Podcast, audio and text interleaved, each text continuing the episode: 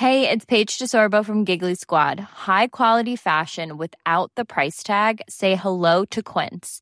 I'm snagging high-end essentials like cozy cashmere sweaters, sleek leather jackets, fine jewelry, and so much more. With Quince being 50 to 80% less than similar brands. And they partner with factories that prioritize safe, ethical, and responsible manufacturing. I love that. Luxury quality within reach. Go to quince.com slash style to get free shipping and 365 day returns on your next order. Quince.com slash style.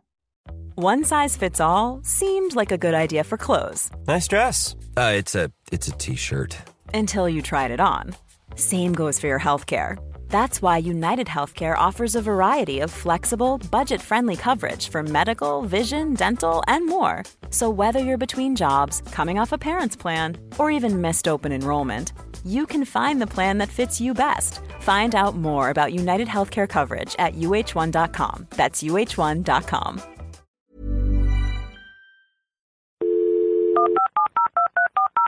This podcast is a Royfield Brown production. Find others on iTunes. All right. Here I know. This is Dumpty Dum, sponsored by managers.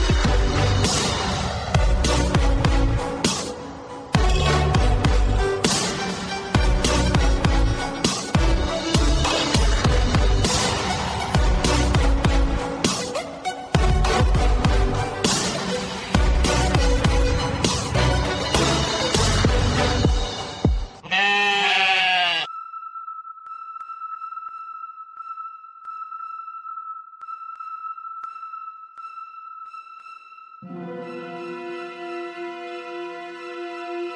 you.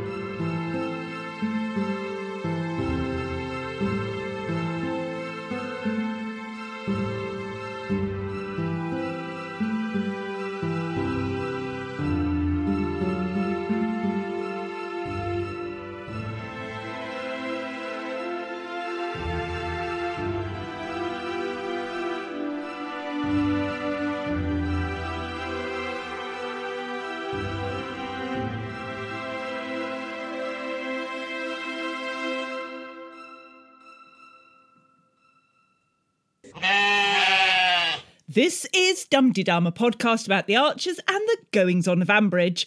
It's P here, J- just P. Philippa Hall, a woman with a broken washing machine and a big bag of carrots and potatoes I bring out for every bleeding meal.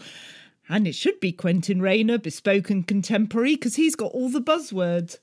Let me tell you, we spent all yesterday checking the Wi Fi because Q is on holiday in the Bahamas, would you believe? So we spent all yesterday checking that, doing that, running checks. It was working brilliantly. Today we've gone on, we've recorded almost two hours of the podcast for you. Yes, there were some delays, but it was working. Then a cockroach climbed out of Quentin's computer. We carried on. Then there were some more issues. We carried on. And then he had um, the power went out basically the power the power went out completely and he wasn't able to upload any of his files so i've just had a deep breath and um, I'm recording it all again. So I'm sorry. It's just me. There's going to be a message from Quentin at the end, but it's just me. I'm really sorry about this. I don't know how this is going to sound, but we're going to get through it because the great thing is we've got lots of calls from you, and that's what makes this. So just bear with me as we stumble through it because uh, more creaky than Darrington, nursing your adductors, there's you lot our Dumpty Dummers. This week's Morse Dumpty Dum tune is from our Stephen, and the Morse code spells out the archers. Bravo. On this episode, we're lucky enough to hear contributions from Catherine, Claire from Clapham, our Rob, our Stephen, God Squad Mia, Glyn, Jacqueline from Brittany, Hannah in Maine, Jan in Vancouver, and Anon of Ambridge. Just sadly, no, no Quentin in the Bahamas. Honestly, you couldn't make this up. Plus, tweet of the week, Facebook roundup, and welcoming new members of our Facebook group, and the Dumdy Book Dum item, this time with author Geetha Lodge. Marvellous. Now, last week, I inflicted my own attempt at the roundup. Thank you so much for your lovely comments. Honestly, thank you. Um, I'm sure that there are several of you who well, not just several, probably thousands of you. Uh, that hated the roundup, and I'm a, just apologise. You didn't speak out. You didn't say you hated it. So, and Quentin obviously is on holiday and can't do the roundup. So you've got my singing again. I'm really sorry. If you can't bear it, fast forward two minutes, 20 seconds, and you'll get through it. Anyway, so here is my roundup of the week now.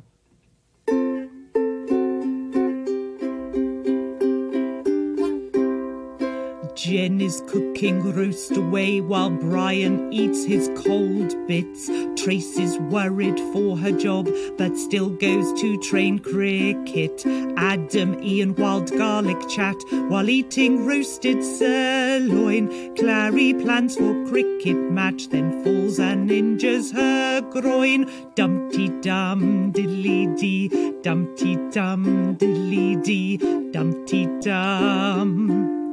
Dumpty Dum. Tracy preps job applications, looking at her CV. Cost is high for ending Alice Carter's matrimony. Clarrie states it's not her groin, it's strain of her adductor. Stella's there to save the farm and talks of fertilizer. Tam Brownlow starts interview, she knows the Horrobins. Brian urges Adam to financially follow him. Questions about kitchen tech are not good for our Tracy. Brian's pocket's empty, there's no help from Adam Macy. Dumpty dum dilly dee, dumpty dum diddly dee, dumpty dum, dumpty dum. Clarrie's stuck at home, left out, she's sad and full of sorrow. Edward warns the crops might be too wet to spray tomorrow. Tracy's skint and quite concerned she'll have to work with chickens. Jazzer wants more dosh to help, applies to sell big kitchens. Blackout blinds are missing, but pizza makes happy chaps. Jazz wins in orange tie, they'll toast job with peach schnapps. Tracy plans to still apply to work at factory. She's not been told she gets paid lump sum redundancy. Oh dear, oh dear. I'm sorry. There will be uh, there'll be a helpline that we leave the telephone number for at the end of this episode for any of you that have been affected by the awful roundup and need counselling. Apologies. Uh, yes, there will be one more next week because Quentin is still on holiday, but but that's it. And I just hope we manage to sort the Wi-Fi out for next week. Otherwise, I don't know what we're going to do. Apart from I will lose my mind. But there we go. Anyway, oh, I should say that there is a rather important announcement. Well, it is as far as we're concerned that we need to make, but we're going to leave it until the end of this episode. Hopefully, Quentin will have called in and been able to leave a couple of minutes message for that. So stay tuned, folks, please. Um, it's quite it's quite a big announcement, but uh, hopefully Quentin will be there to to make it. Honestly, anyway. That's enough about us. Let's just park all that and let's get on to the important bit, which is you, our lovely caller inners.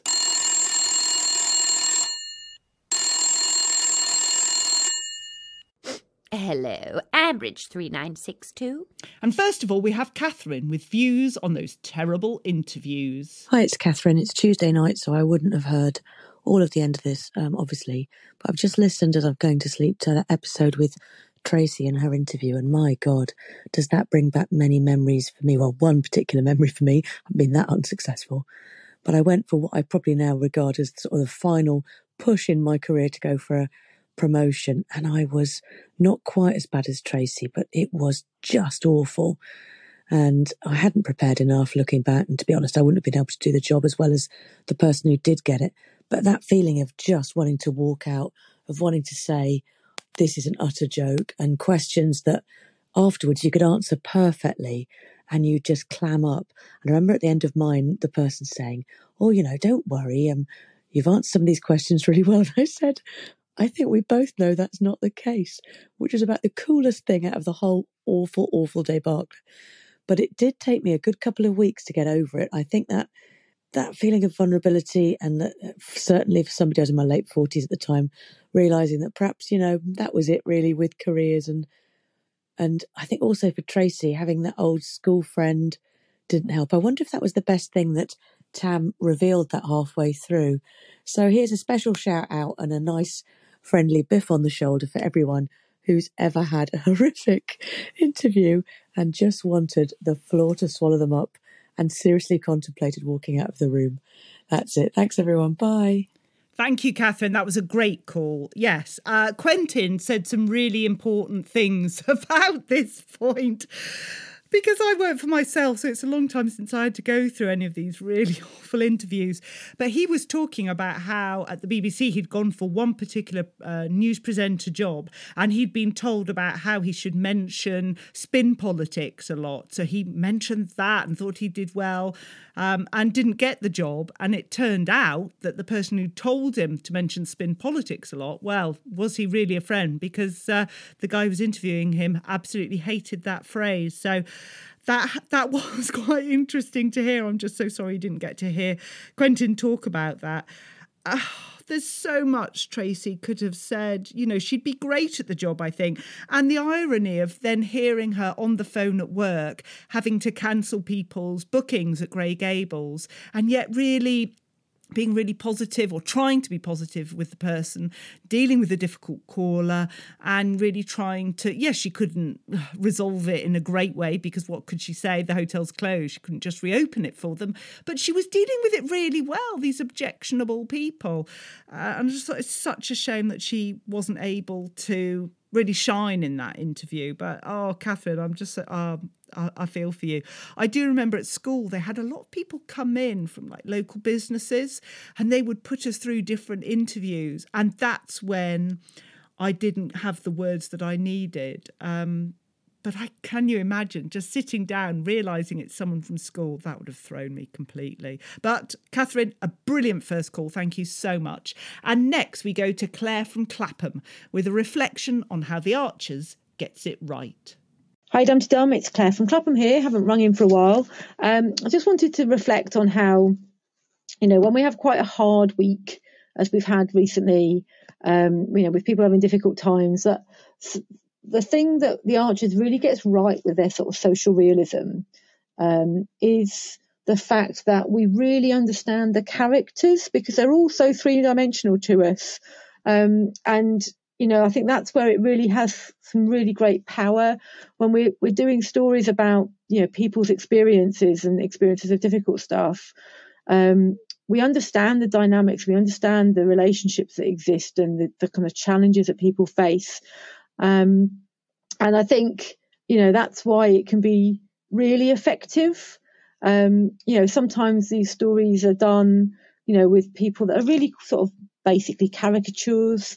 Um, but that's not true in the Archers particularly. And I think that's, you know, one of the things that we all love about it so much, isn't it? And, you know, just reflecting on how realizing she was talking to someone from school totally undermined Tracy's confidence was really interesting because, um, you know, I don't know that the interviewer was being malicious about making Tracy feel small. I think Tracy just carries a lot of guilt around how she managed herself at school and the dif- you know the difference that that made to her life, and she's talked about that. Um, you know, and then that manifested in her losing her confidence, really. And it's such a shame because I think she'd be great at that job, and I'm sure we all do. But um, yeah, so it's just like we can really feel for people, can't we, in all of those things. And um, you know, this this whole cost of living redundancy thing is going to be a good example of that, I think. So um, let's see what happens next, shall we? Uh, keep up the good work, and I'll speak to you soon. Thanks. Thank you, Claire. Yes, you're so right that, that it really is effective that the way that, that they've portrayed them. They're not just caricatures and these three dimensional characters that we know and love. Um, but yeah, as I said earlier, just sitting down and realizing it was someone from school, especially someone who at least thought they were superior. I don't know. I did get the feeling that the interviewer was being nasty. I thought that the fact that she repeated the question three times was a way of her just showing how superior she was. You know, if you were interviewing someone and they you could see that they just weren't getting the question, you would couch it in a different way. You would say the words a bit differently because what you're interested in is not whether they have a brain freeze or not, but whether they can actually answer the questions and what they're going to bring to the company. Uh, I do remember that Quentin also said about this that he thought actually it wasn't so much that she was being nasty, but quite possibly she just had a list of questions that she had to ask, and then she had to perhaps score the candidate. Um, so yeah, Quentin was wondering if if that was the case, and that's where the the character Tam Brownlow was coming from. Um, but I don't know. Uh, interestingly enough, I had a look, and the person, the actor who played that part, is actually originally from Call the Midwife. So there you go. Fact of the day. Not not really that fascinating, but anyway. Oh, my question though was what was in the box of Bridge Farm goodies from Pat and Tony for Clarrie. I was very intrigued. We didn't get to hear about it. Was there a broken mug, some porridge, and the band marmalade? I don't know. Or the rhubarber. Could have been the rhubarber. I'm not sure. But anyway, we need to move on. Claire, thank you so much for your call. And next we go to Rob, who's got a question for Quentin, which I'm now going to have to answer. And once you've heard the question, well, then you'll understand uh, how, why I'm behaving so hysterically. But anyway, here's our Rob. Good evening, Philippa Quentin and Dum-to-Dummers all around the world. Yet again, more revelations from the private life of Quentin Rayner. Just how sophisticated is he? I mean, I've heard of Y fronts, but A fronts? And then there is the intimate de- details regarding the usage of said pants. Am I the only man who doesn't actually use the flaps in men's underwear? Years of last minute rushing has ingrained the hasty yank out of the way into my psyche. The thought of trying to thread my bit, well, bit, through a flap, round, down, out, just brings me out in a warm, wet flush. Anyway, to the archers. Is it just me and my working class upbringing that wonders if all the suspicion surrounding Vince and his loan to David and Ruth is due to him being written as a chancer? a ne'er-do-well, a nouveau riche upstart. If he spoke as though he'd been through the public school system rather than attending the same school as one of the Durans, I wonder if much opprobrium would have been hurled his way. The thing is, ultimately, apart from a few dodgy dealings by the Grundys, the majority of crimes have been perpetrated by the middle classes in Ambridge. Hey ho, such is life. Take care. Good grief. Well, uh, after I've sort of uh, resuscitated myself after that, I don't know.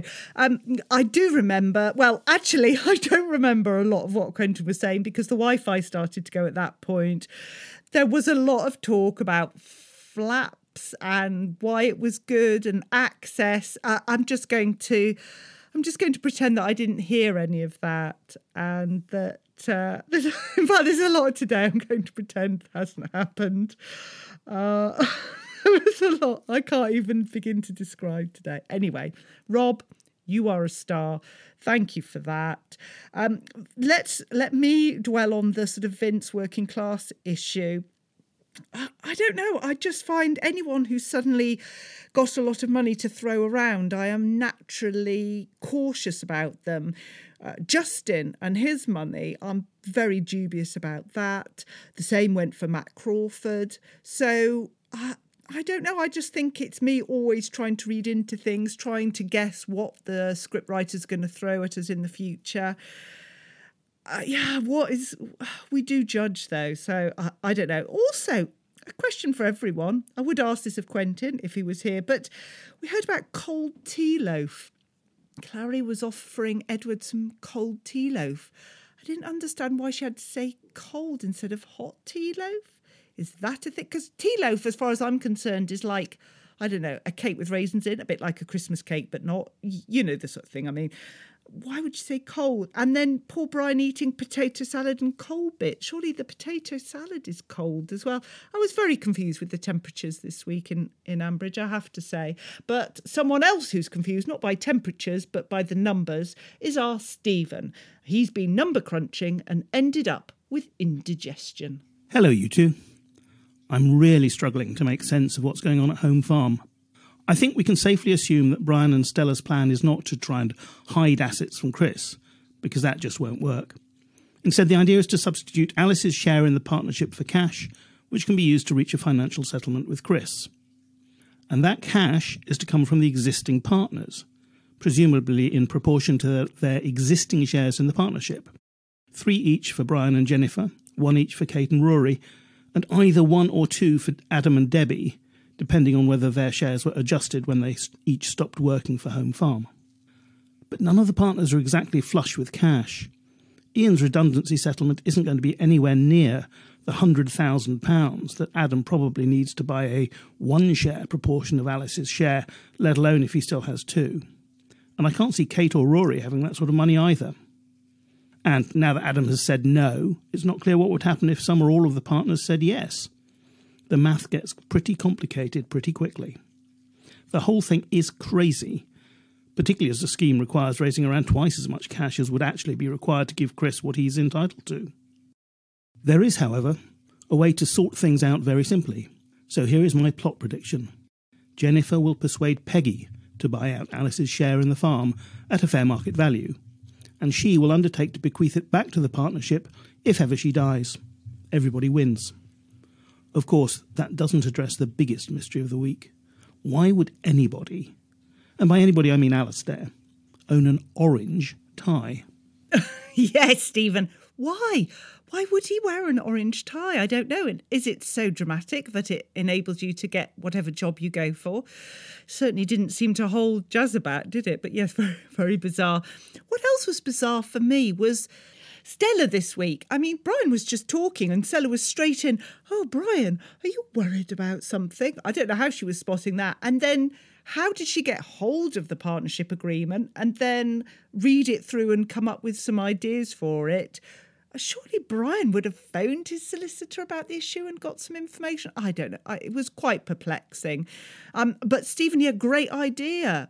If, if nobody's got the money, it seems, but Peggy, yeah, Peggy could do it. Absolutely. I think that's that's a really, really good idea. So, yeah, Stephen, a superb call as always. Thank you ever so much. And there are more calls in a minute. In fact, the next one I can't wait to play it for you. It's from God Squad Mia.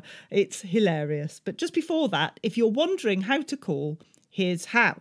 Well, the easiest way for you to record a message or plot prediction is to go to speakpipe.com slash dumpty dum. Don't forget the T in the middle. And you'll also find a link in the show notes. We need your calls by 3 pm next Saturday. Apologies. Please keep them to a maximum of two minutes. And bear in mind, you need to be at least 18 to take part. Well, back to our calls. Uh, next, we have God Squad Mia, who's channeling Adam and Ian in the most brilliant way. Hi, Philippa and Quentin, and all Dumpty Dum peeps worldwide. This is God Squad Mia caller in ring from Newcastle land. Anyway, I'm on my own today, so it's a single hander. Here goes.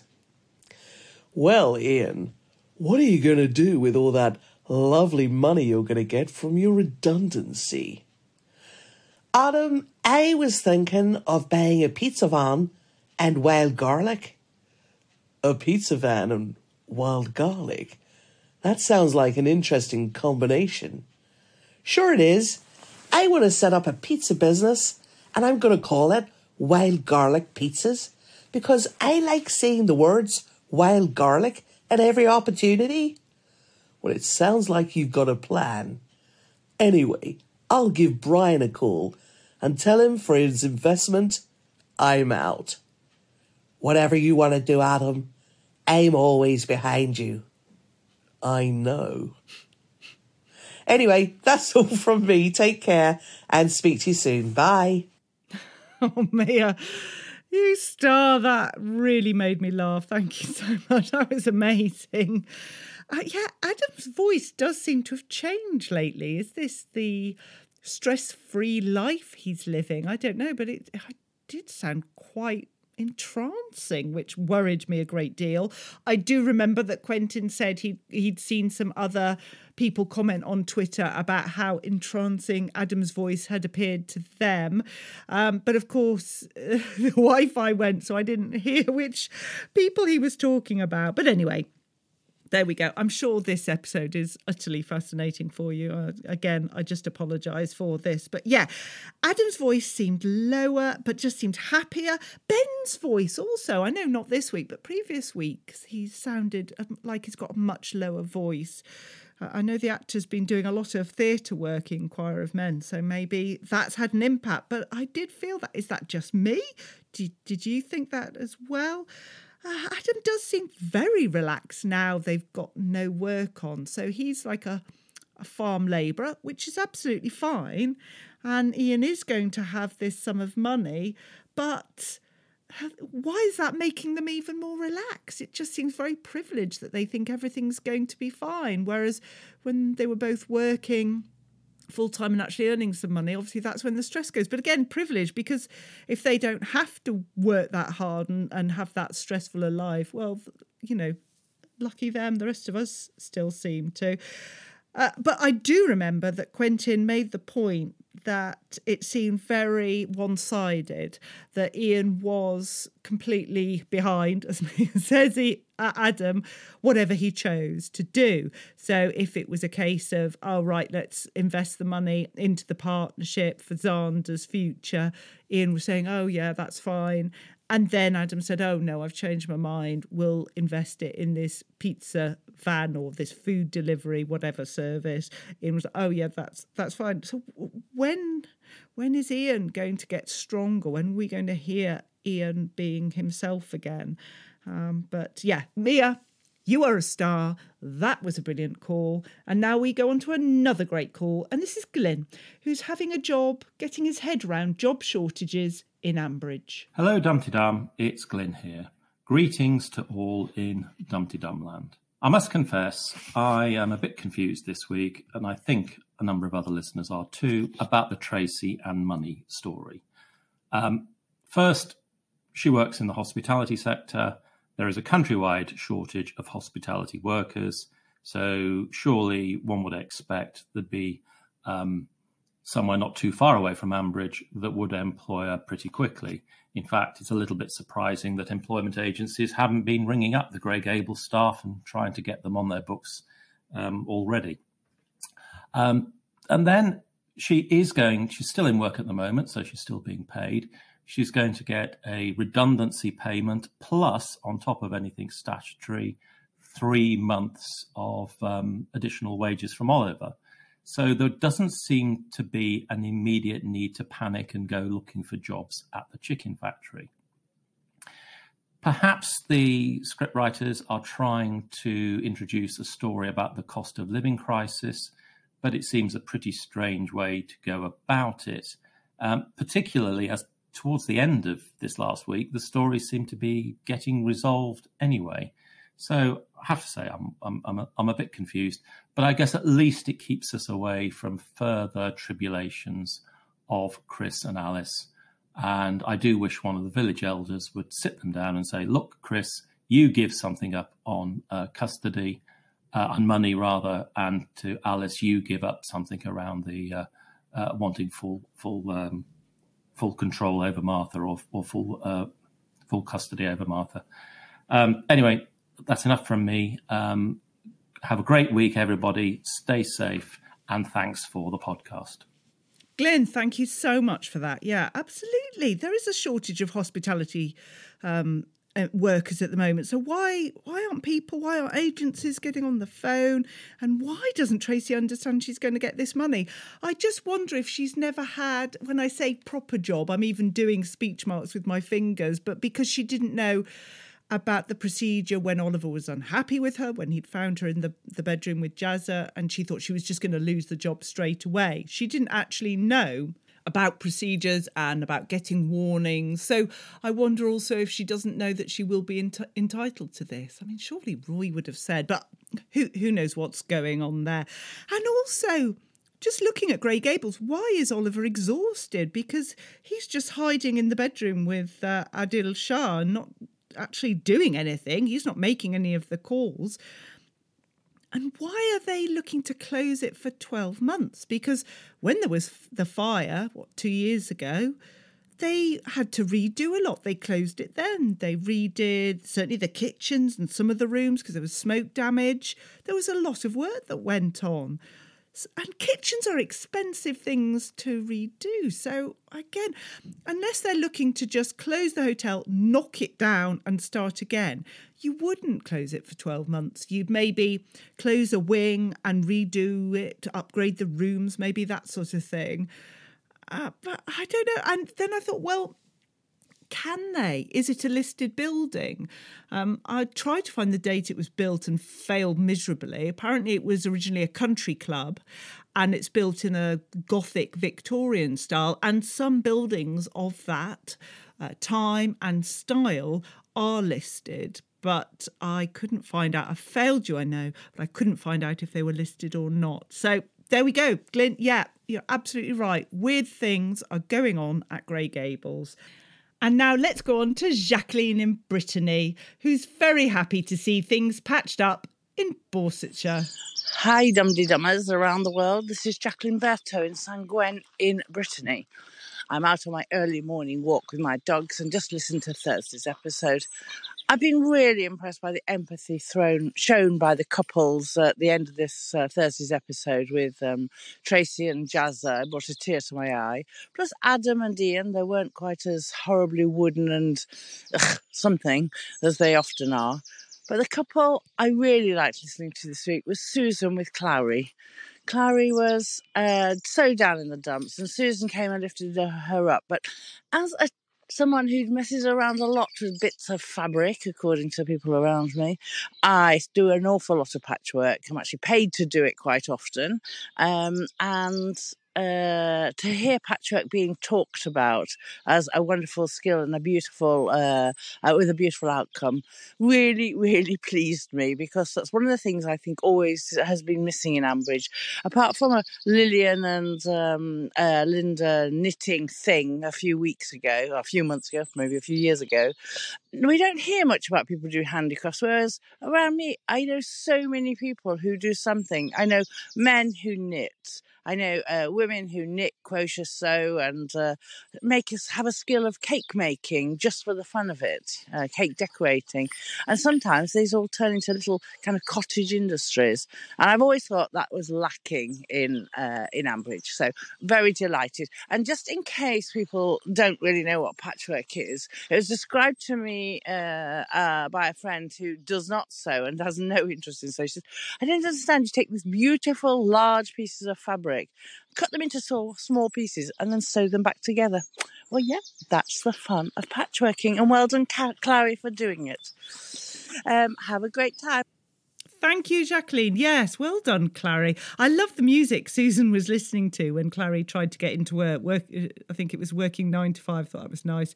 I was concerned that Clarrie was taking paracetamol because I'm pretty certain, not medical advice, that uh, ibuprofen would be better. And why didn't they just call Lee? I mean, okay, they wouldn't call a doctor or a physio or go to A and E, but Lee might have some knowledge of what to do with those sort of injuries, and he could bring his Wolverine uh, toy round, and they could have a little chat and try and help Clarrie. I, I don't know, but uh, yeah, it was. It's lovely to hear Clarrie doing that, and to know that you're doing that as well, Jacqueline, is is wonderful. Um, I just think that's great. Yeah, Jacqueline, you're a star. Thank you ever so much. And now we go to Hannah in Maine, who's locked onto Jazzer and Tracy, but little else. Hi, it's Hannah in Maine here. Hello to all the Dumpty Dummers all throughout the world. Since Quentin is at the other end of the east coast of the United States, I thought I'd call in with just a couple of thoughts about this week's Archers. I never really have understood the relationship between Jazzer and Tracy, but I think Friday's episode showed a much different side to the relationship than has been done before. Um, we know that Jazzer's always very compassionate and caring, but I think that he really showed it to Tracy this week um, with the redundancy issues going on at Grey Gables. I think that Jazzer will probably do a great job as a kitchen salesman, but I think he also is going to get a little bored being inside, even if he will be chatting with people on the phone. Otherwise, for me, the week was fairly um, unrememberable. I don't really think the rest of the storylines caught my ear as much as Tracy and Jazzer did on Thursday's episode. So I hope everyone's well. I hope you're having a great weekend. And I look forward to the podcast and next week's Archers. Thanks a lot. Bye bye. Oh, thank you, Hannah. Yeah, I'm not sure you're going to look forward to this podcast. it's just me and it's a disaster. Thank goodness you've called in and everyone else has called in because that's uh, that's the only thing that's going to save it. I do wonder though with Jazzer and Tracy, wouldn't they be good at being a delivery team for the Bridge Fresh app? Because oh, Natasha and Tom are going to be slightly busy with the twins soon and not able to focus as much.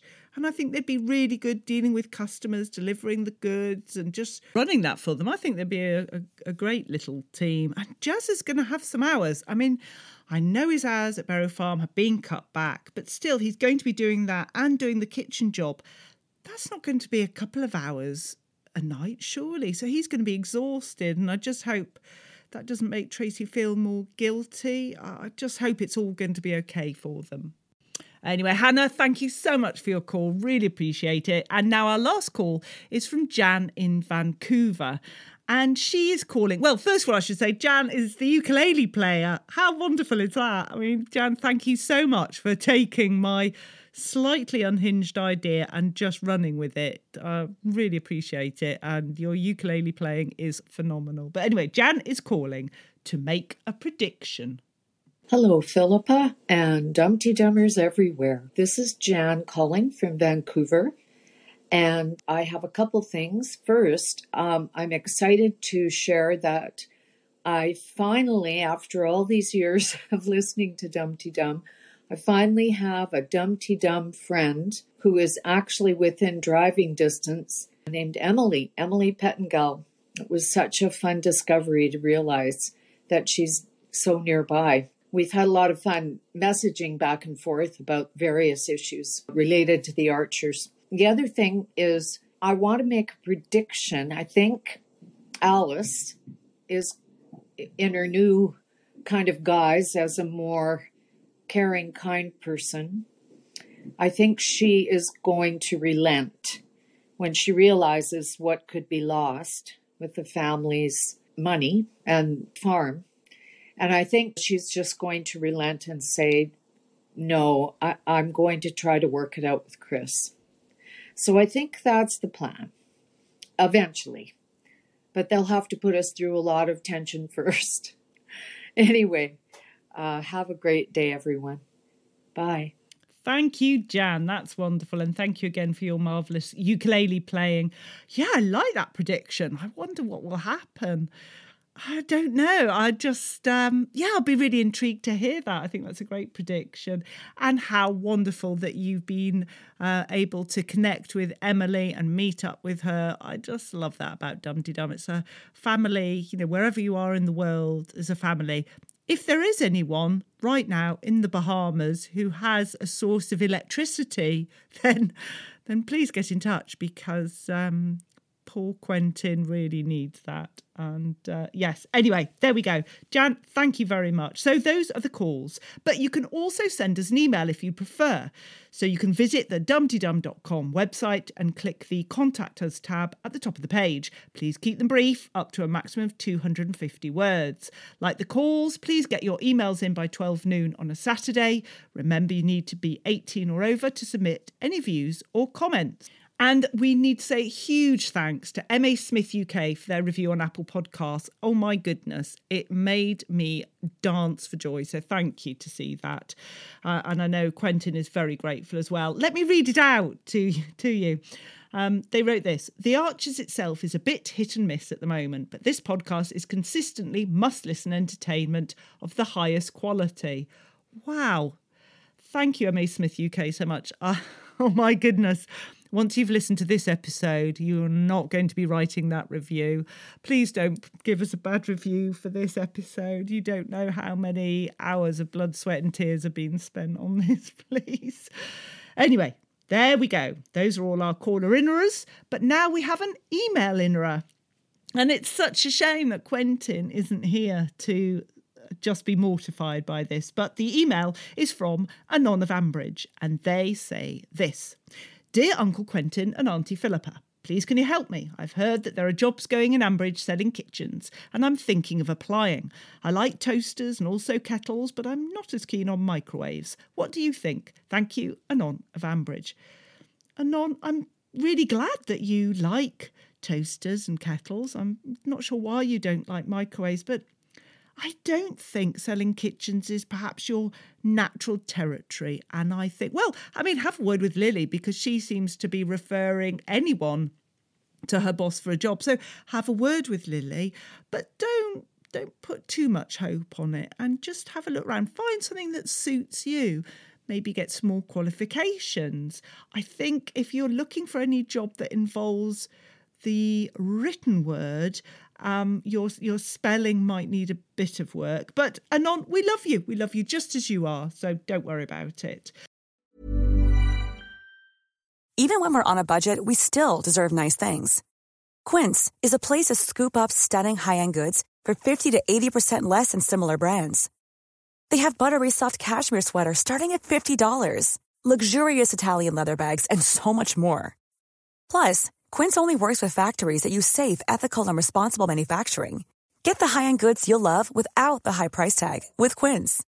Go to quince.com/style for free shipping and 365-day returns. Hold up. What was that? Boring. No flavor. That was as bad as those leftovers you ate all week. Keke Palmer here, and it's time to say hello to something fresh and guilt-free. Hello Fresh. Jazz up dinner with pecan-crusted chicken or garlic butter shrimp scampi. Now that's music to my mouth. Hello Fresh. Let's get this dinner party started. Discover all the delicious possibilities at hellofresh.com. Quality sleep is essential. That's why the Sleep Number Smart Bed is designed for your ever evolving sleep needs. Need a bed that's firmer or softer on either side? Helps you sleep at a comfortable temperature? Sleep Number Smart Beds let you individualize your comfort so you sleep better together. JD Power ranks Sleep Number number 1 in customer satisfaction with mattresses purchased in-store. And now, save 50% on the Sleep Number limited edition Smart Bed for a limited time. For JD Power 2023 award information, visit jdpower.com/awards. Only at a Sleep Number store or sleepnumber.com. Well, thank you for all your calls and emails. We love them. Do keep calling in. And now on to Dumpty Book Dum. You're aware I host the Quick Book Reviews podcast. Well, I was talking to Gytha Lodge about her new book, Little Sister. And of course, we discussed The Archers. So, Gytha Lodge, whose latest book is Little Sister, which is out on the 28th of April, welcome to Dumpty Book Dum. Oh, it's lovely to be here. It's lovely to be here. Well, you have some memories of listening to The Archers, I believe. I do. So, for me, it's in- an incredibly nostalgic thing to talk about because I basically just listened whilst I was at university um, in a very, what I felt was a very uncool move. Um, I got really obsessed. um, I was living a very busy life whilst I was at uni. I took up rowing in a very big way and I did a lot of theatre. I was doing about three plays every term, which was a slight overcommitment, to be honest. So my daily schedule would be getting up horribly early in the morning at about sort of five o'clock to go rowing, doing an outing, coming back, having a brief nap. I'd work in the morning and then after lunch, I'd feel really like I'd have a little slump. And so basically tuning in at about two was perfect. So I would then put the archers on and catch up on the previous day and it just kept me going because otherwise I don't honestly think I would have had the focus to be able to to keep working in the afternoon or what then often happened, which was go to rehearsals for something after that, um, and then move on with my day. So it became a real, a real ritual. And what's actually very funny is one of my theatre friends came in to see me whilst I was in the middle of listening on a particular afternoon. I remember this very distinctly in my first year, and she was just so scathing. She was like, "What are you doing?" And she then sat with me and listened to a bit, and then she got hooked. And so then we became the Archers people, um, and uh, and we started making it a regular thing where we'd sit in one of our rooms and listen. So there we go. You, um, it wasn't uncool at all, and um, and it was just it was gorgeous. So um, basically that's that so that era of my life uni and being very sleepy and kind of a bit overworked but just taking that time every day it's it's it's incredibly nostalgic for me. And so so so linking it with listening to the archers is you know it, anytime I, I hear the theme tune that's that's where i am and it's it's lovely uh, lots of layers. And and um, where else we see lots of layers tenuous link is your book little sister. That was a very tenuous I love link that link. but anyway that we'll go with it. We'll go with it. Can you give us a bit of an elevator pitch for your wonderful book? Oh i will. Um so it's uh, a complex, uh, complex blend of uh, police procedural and psychological thriller. Um, it opens with uh, my series character, uh, Jonah Sheens, who's a DCI, having a quiet drink in a pub garden and a rare moment of peace when a young woman of 16 arrives. Uh, she's covered in blood. She's also very calm and very collected.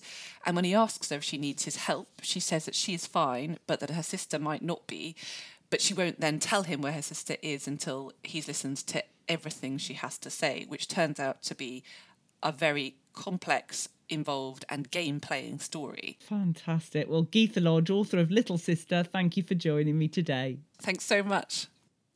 Now to Facebook, and we need to say an do to you to Colin, Rachel, and Ian Bonnie, Fiona, and Lizzie. So, what has our Facebook group been talking about this week? Let's find out as we sit back for the roundup with our Katie.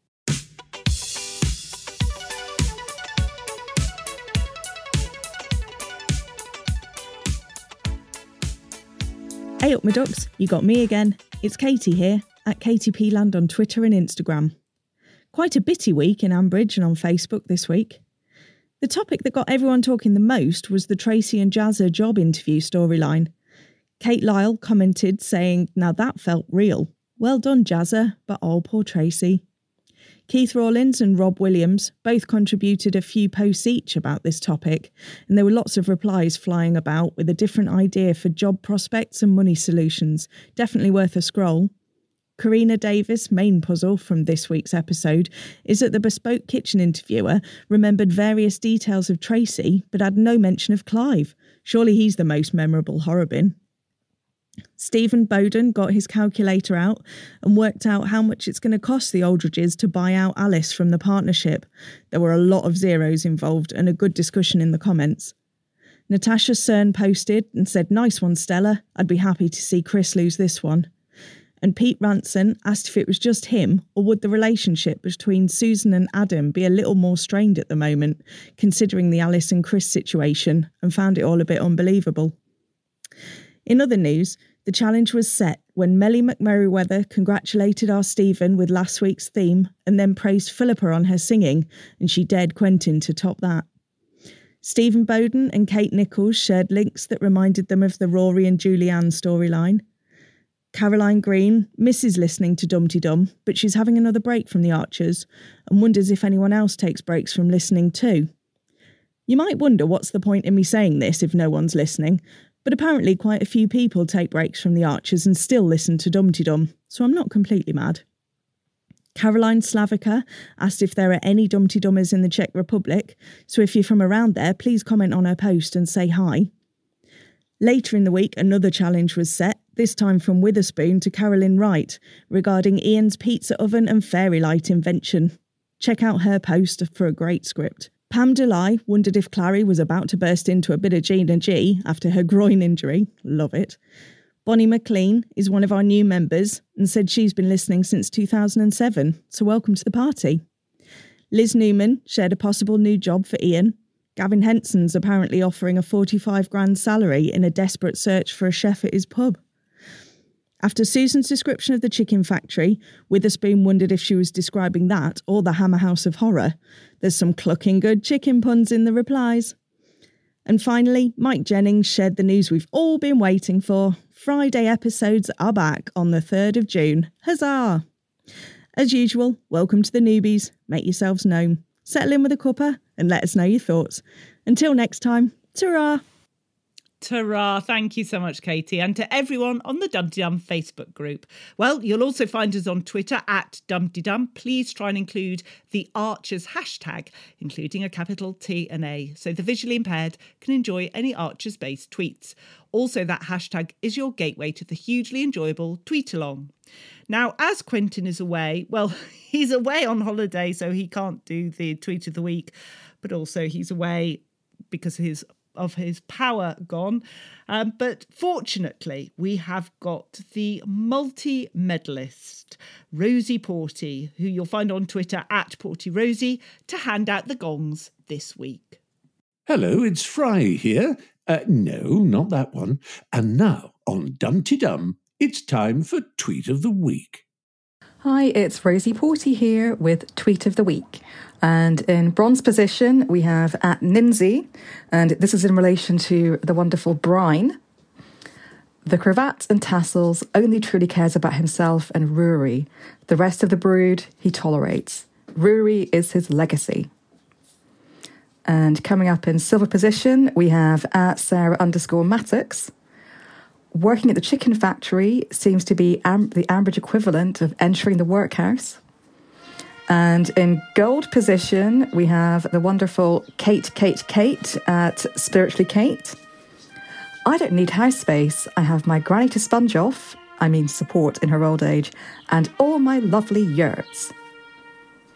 And then just finally mentioned in dispatches is the wonderful Charlie Notton at 19 CEN. Tracy could sell fridges to the Eskimos, given a fair interview. Thank you so much, Rosie. Really appreciate your help with that. And don't forget, we are on Instagram at Dumpty Dum. Well, we promised you an announcement, and uh, fortunately, I've got hold of Quentin. He's managed to leave a message. Uh, but well, we really wanted to do this together, to tell you together. But basically, next week we'll very sadly be our last episode hosting Dumpty Dum. Yes, hello everyone from the island of Eleuthera here in the Bahamas. I'm sorry that I couldn't appear in this week's podcast. Philip and I did try, but as she's probably explained, the, the combination of uh, poor Wi Fi and a power cut did for us. We were halfway through the recording. But as she has no doubt told you, yes, this is our penultimate Dumpty Dum. So next week's will be our last. Um, and I, I, just want to let you know that there's no acrimony involved at all. It's just a decision that we've come to between us. Uh, I've personally loved presenting it, but it does take a considerable amount of our time. Uh, it is demanding in terms of time. And, um, you know, here we are. The next two weeks are, a case in point. I mean, i have willingly tried to co-host uh, the the podcast over the next two weeks while I'm on on holiday. But um, you know, when you think about that, it's it's a bit daft, really, isn't it? Um, you see, we don't have any backup team at all. It's just Philippa and I, and the Archers. It, it keeps coming at you, doesn't it? Fifty two weeks a year. And soon to be five days a week, co hosting and preparing this big podcast means that we're always thinking about it. And personally, I'd like uh, the time back now to do other things in my retirement and you know just return to being an ordinary listener to the show that we all love. So you can expect plenty of uh, tweets from me in, in the tweet along and, and facebook posts from me in, in the future. But um, yeah next week is the last one. So um, give us a, a great send off next week by uh, uh, providing us with a bumper crop of calls, please. And uh, fingers crossed the Wi Fi will be up for me to uh, take part properly. Thanks, Quentin. Yes, uh, hopefully the Wi-Fi will work next week. Um, for me, yeah, it's a Dumpty Dum has been the most amazing experience. I have loved it, but I do have some family issues. My son has not been well for about the last five years, and the last couple of months have been particularly hard. Nothing serious, serious, serious, but serious enough for us. And he's now been on put on 10 medications a day and it's it's impossible to manage Dumpty Dum and doing that and i have to put family first it's just one of those times it's a bit tricky for us um, it's It's really upsetting to have to step down, but it is what it is. And thank you all so much. It's been so much fun. I've loved hosting. I loved hosting it with Quentin. We've had a lot of fun. And uh, we will do a proper send off next week. Or, and I should just say, in fact, Quentin's just sent me a text to remind me to tell you that please don't panic. Dumpty Dum, the podcast is going to carry on. Um, maybe a slightly different format, but it's carrying on. So do keep getting your calls in, and everything's still there on Facebook and Twitter. So don't worry. It continues. It's not about Quentin Knight, it's about the community of Dum Dum, and that carries on. So there you are that's it. Uh, as ever, we need to say thank you to all our contributors and our social media supremos, Shambridge for her voices, and our podcasting parents, Lucy V. Freeman and Roifield Brown. So we've got this far. Thank you. I'm sorry it's just been my voice droning on. I can only apologise for that. Quentin has tried everything to make it work. But my goodness, thank you everyone that's called in because without you, I don't know what we'd have done. And for the Facebook roundup tweets with everybody, thank you for all your help and support. So, Quentin, uh, I hope you're okay in the Bahamas. I hope you get your power back. And uh, to all of you lot, just a big, a big hug. Thank you so much for listening. It's a bye bye from me.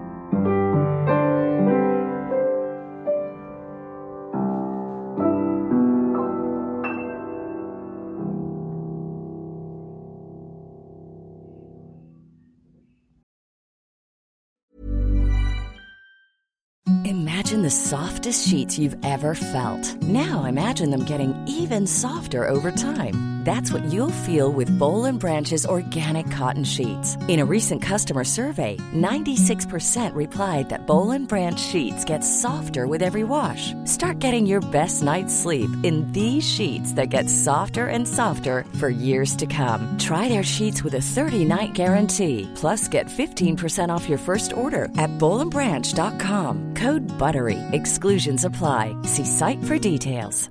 Even when we're on a budget, we still deserve nice things. Quince is a place to scoop up stunning high-end goods for 50 to 80% less than similar brands. They have buttery soft cashmere sweaters starting at $50, luxurious Italian leather bags, and so much more. Plus, Quince only works with factories that use safe, ethical, and responsible manufacturing.